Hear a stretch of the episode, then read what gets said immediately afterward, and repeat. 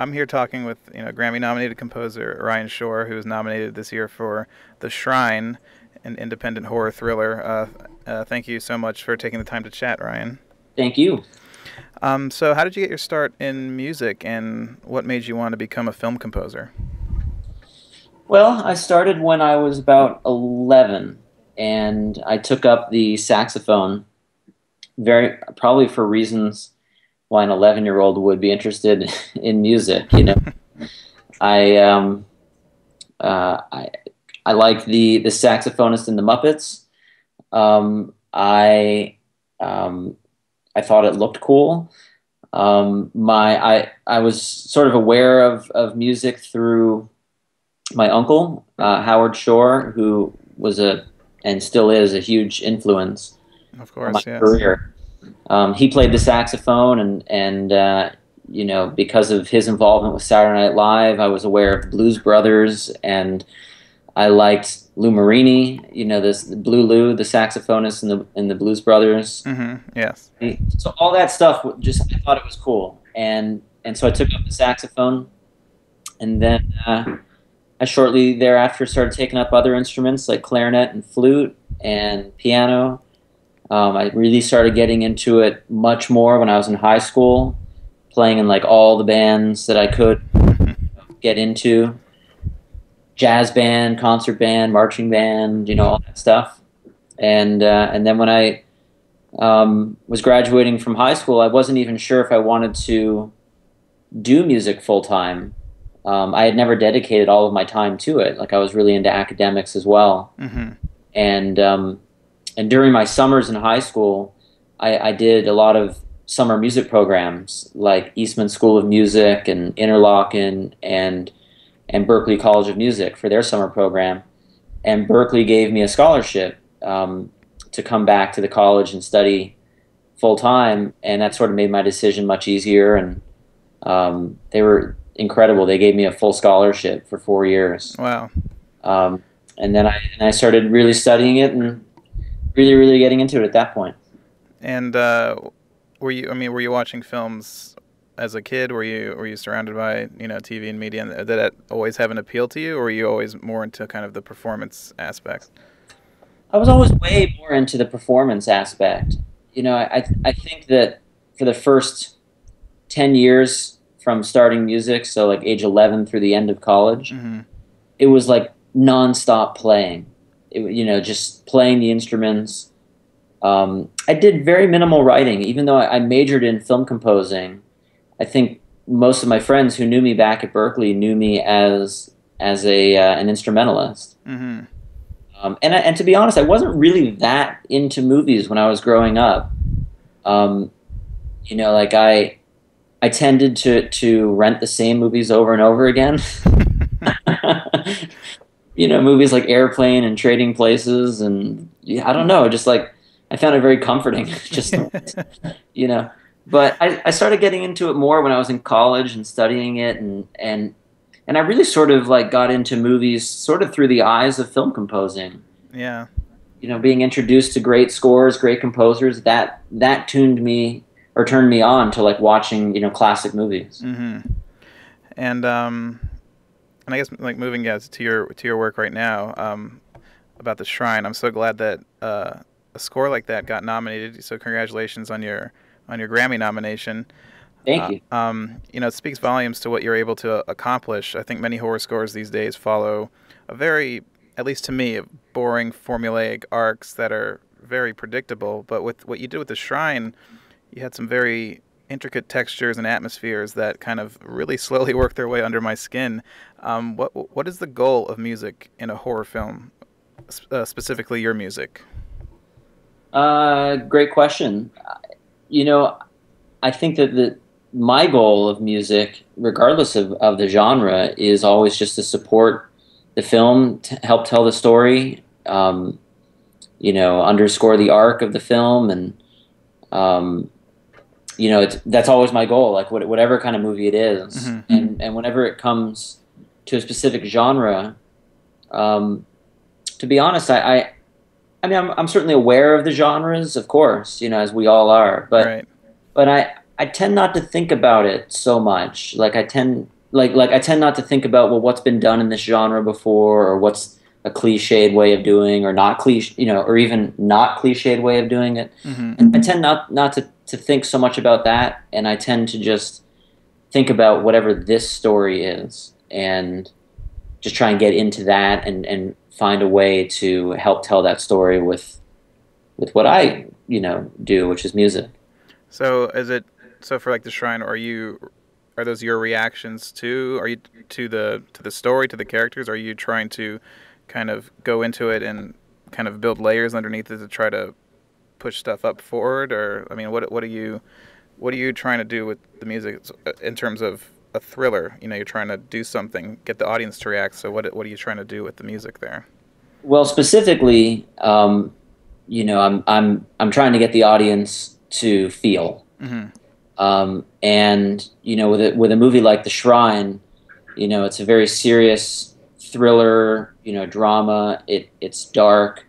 It has you know cult like solemn undercurrents in it, and and the film is really plays as like a slow burn.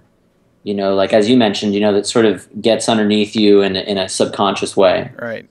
And um, I was very aware of that, you know, while I was scoring it, that you know that musical ideas you know i could i could take my time in developing them um, you know very very much like you know mirrors the way the characters are are you know um, slowly deepening and intertwining themselves irreversibly into the small town that they're exploring Mm-hmm. so musically like i'm i'm i'm always trying at least in this movie i'm never trying to like be too heavy handed you know I, I want it to feel organic um, I don't. I don't want it to. F- I didn't want it to feel manipulative in any. Yeah. Right. Yeah. And uh, you, you were explaining exactly you explaining what music should do in a film. What do you think a score, whether it be a horror score or not, should not be doing? Well, um, I think it shouldn't take you out of the movie. Mhm. I think that if if a if a score becomes too manipulative, um, either consciously or subconsciously, I, I think the audience can start to feel that it just feels a little disingenuous. Mm-hmm. Um, you know, and and maybe an audience member wouldn't be able to put it in words or to say like, well, that was the score because they were just doing that guitar thing that I've heard twelve thousand times. They wouldn't be able to say that, but I, I think that they it would probably a, appear, you know, in their comments in ways like, well, that felt cheesy or. I wasn't scared, or you know, stuff like like that of how they would sort of react to it as a human. Mm-hmm. And um, movies like The Shrine and uh, you know independent features and, and independent horror films a lot. They're coming out a lot these days. Um, there are many composers out there probably working under a, a strict budget, working you know under constraints, and uh, and I, I can't imagine Shrine's budget was you know enormous. But however, you managed to create a soundscape that was so rich and full.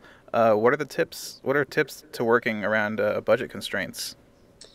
Well, you're right. Um, the budget on this one was not very large, and honestly, that was one of the things that I was so pleasantly, you know, um, surprised, you know, and, and obviously honored, you know, about with with the Grammy nomination is because, you know, I've I've had the opportunity to record scores with full orchestras, and I love that. I mean, I, you know, I'm yeah. I'm, I'm, I, I'm proud of that work. And on, on, on this movie, they just didn't have the budget for that. So, um, on, on this film, you know, I, I composed every note, I orchestrated it all, I performed all of it, wow. and I even mixed it. I mean, like, literally nobody touched the score. you know, like not even my assistant, like to do bounce downs. Like I, I did everything myself on this one, and and it was just because that's what the budget dictated. Wow, that's so. How long? How long did it take you to do the score? As much time as they'll give me. With every movie, it's always the same. Well, But- how, much do you spend? For, how much do you take for the shrine? I don't know. I think on this one it may have been about five weeks. You know, something like that. That's pretty good. I mean, usually I hear some nightmare stories where composers have you know two weeks to do something, so at least you had time. I know. I've done those too, and they're total stream of conscious. Yeah, it's just pouring out. Yeah, it's just you don't second guess anything. You just do it. Um, if you had a bigger budget or an unlimited budget, would you have scored the shrine differently? You know, I always try to find an approach for each project that, you know, regardless of the budget, that you, you would you'd find this way of doing it that even if you could go back and somebody wanted to put five million dollars into the recording of the music, that you still would have done it the same way. Mm-hmm. Um, you know, I, I, I I take that as a great challenge every time because um, I never want the music to sound like it's coming up short. You know, I, I, do, I don't want it to sound like, well, we tried, but it's obvious we didn't have the resources. Like, I hate that. Yeah. So, you know, I wouldn't have changed very much. The only, it, compositionally, I wouldn't have changed anything. Um, and the instruments that I wrote for, I wouldn't have changed any of that. I think that what I would have done is just the instruments that are acoustic in nature, mm-hmm. I would have recorded those live. Um, and that, that that's about it. You know, I would have recorded the orchestra live. I would have recorded the, the choir live, um, and I and I would have hired my engineer to mix it. Give you a little break from. yeah. Um, I also want to touch on a little bit uh, a little bit older film he did, uh, Stan Helsing, because as as dumb as spoofs can be, I find them hilarious. And I grew up on Hot Shots and Airplane and The Naked Gun. So if done right, they have me rolling on the ground, uh, laughing. Um, and do you do you find uh, comedy scoring, especially in that, that kind of uh, genre, is that extremely difficult? You know, uh, first of all, I grew up on those movies too. Uh, you know, and and you know, like to have scored a movie that had Leslie Nielsen in it was uh, yeah you know, it's just a thrill for me. You know, it's like I, I grew up watching him. Mm-hmm. I also had a chance to meet him, um, you know, through the press stuff that we did, and um, so that was a real thrill. Um, you know, I've, I've listened to a lot of other, and I've talked with a lot of other composers. I've listened to a lot of other composers' interviews, and and I know that everybody says that comedy is the hardest thing to score. Mm-hmm. Um, and I'm not going to disagree. You know, it's I find it as challenging as any other. You know, to to get it right or to hopefully get it right. Um, and and I know I know where the challenges are in, in comedy. I mean, it it all has to do with timing and tone. Right.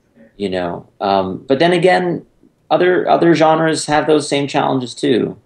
So I don't know. I mean, you know, when I think back on on writing the score for that movie, which was a blast to do um, I'm not sure if I found it any more challenging than any other genre just because it was comedy. Mm-hmm.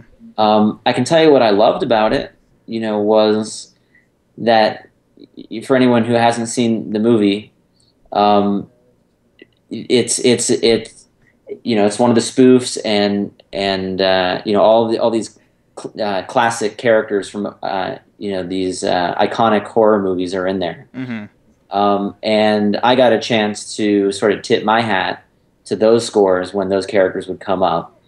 Um, and so I that's just fun to do that. Yeah, because I mean a lot of those scores they always they always yeah they always play kind of play on more iconic scores. So you, did you have to do a lot of fun research? I guess listening to all those scores again. Totally. Yeah. yeah. yeah. You go back and check out those scores, and you you know you try and distill as best you can what, what, what it is about that score that might be its signature or stand out. Um, you know, I one of my favorite composers um, uh, among so so many, you know, but um, is Alf Clausen, who scores The Simpsons. Of course, yeah. And uh, you know, I'm sure we've all you know listened to his interviews, and um, and he talks about that so much. You know, where where they they do all of those homages to different things, and you try and distill something from it. Mm-hmm. Um, and you know, in a movie like Stan Helsing, you know, even though it's a feature length film and you know these characters are in it the whole way through, when it really comes down to it, you don't have that much time to to comment musically on the. You know, it's like a character comes up, maybe you've got two or three cues, maybe each cue is a couple minutes long. So even though it's a feature, you still only have like three minutes to say something about that homage. You know, it's not like you've got forever. Right so it's fun. so, going back to your um, uh, Grammy nomination, I want you to take me through the moment from when you heard the news, and what was your reaction and your feeling? Because it's it's it's got to be pretty freaking awesome from what I can imagine. um, well, you know, you hear about these like these uh, stories where, oh, I was sunning myself in in the uh, Caribbean when you know my agent called and woke me up at five in the morning. You know, it was nothing like that. Um, I, I, I knew when the nominations were coming out. I, I had a, a few submissions in contention this year. I was curious, you know, um, it, when the nominations came out to check it out, and and I went on the Grammy website myself and and read it, um, and uh, and then I reread it. and and then I searched the page with my name to make sure that that would actually come up as the the right match again. You know, like double checking it. You know, through the through computers. Um, yeah, it was a total thrill. I mean, I, I was sort of in shock, and um, and honestly, I mean, like it, it just it just looked to me like I photoshopped that myself. know. well, it's it's well deserved, and you know, it's uh, rooting for you. So. Thank you. Thanks so much. And um, I, it's to wrap things up. I always like to ask composers uh, if you had the chance to score any film ever made with no disrespect to the original composer, uh, what film would you choose? Well, that's hard. Because um, so many of the, the films that would come to mind were ones where they were scored so unbelievably well. Um, what playground would you like to play in to just take a crack at? Oh. Hmm. You know, like uh, I just don't know if I would do a better job. you know, you know what I mean? It's it's like you listen to some of these classic scores and it's just so incredible. Like I, you know, so with with no disrespect and and certainly no allusion to being able to to better it in any way at all, but just strictly from from an inspiring type of movie that I love, and and again, partly because I love it is because the score is so brilliant. So, but just for the fun of being a part of something like that, one of my favorite movies of all time is Back to the Future. Oh wow, that's a good choice. So you know, I, I you know, Alan Silvestri is brilliant and wrote such a brilliant score. So and it's and it's pitch perfect, no pun intended. um, but wow, you know, what what an inspiring movie, you know, to be a part of that just works on every level. He's yeah, he's great. He also makes really good wine. If you've tried his wine, it's quite fantastic too. I have a bottle in my collection. um, well, Ryan, I'm out of questions for you, but thank you so much for taking the time. It's a, a real pleasure, real honor. Likewise, thank you so much for asking me to do it.